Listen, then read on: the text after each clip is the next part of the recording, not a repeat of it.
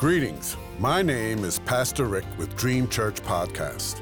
God has given me a yearly devotional on prayer from Genesis to Revelation, guiding you to read and to help you pray daily with a scripture reference, comment, and ending with prayer.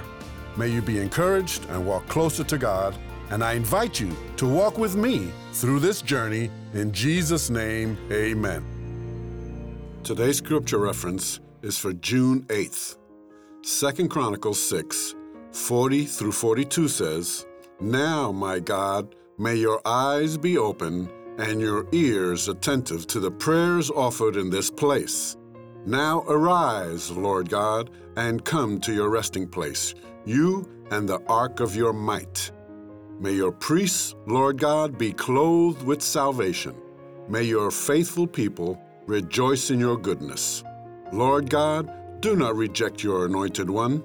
Remember the great love promised to David, your servant." Today's comment.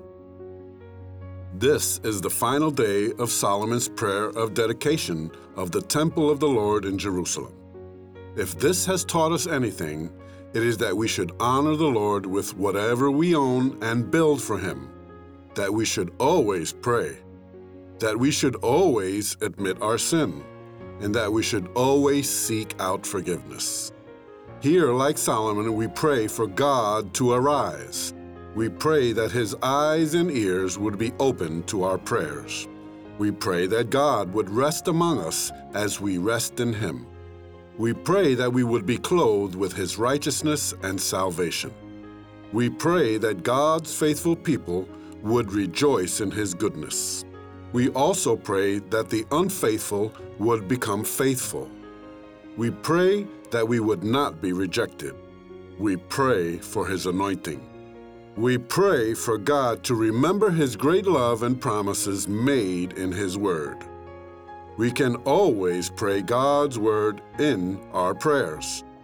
But let us always have a fresh anointing in our lives so our prayers won't be mechanical or repetitious.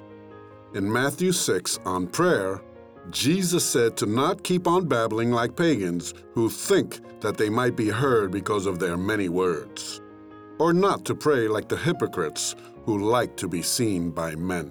So beware in copying bad habits of others while in prayer. Be open and honest before God, for he knows everything about us. Talk to him with reverence, but be unafraid. Let us pray. Thank you, Lord, for being in charge of everything. Thank you that you don't force us to do anything. Thank you that you abound in love and mercy. Thank you for sending Jesus to die not only for my sins, but for the sins of the whole world. Help me to understand what true forgiveness is. It is forgetting my past sins and the sins committed against me. I only want to remember my paths that would glorify you in testimony. In Jesus' name, one thing I do, forgetting what is behind, I strain towards what is ahead. I press on toward the goal to win the prize for which God has called me heavenward in Christ Jesus. Amen and amen.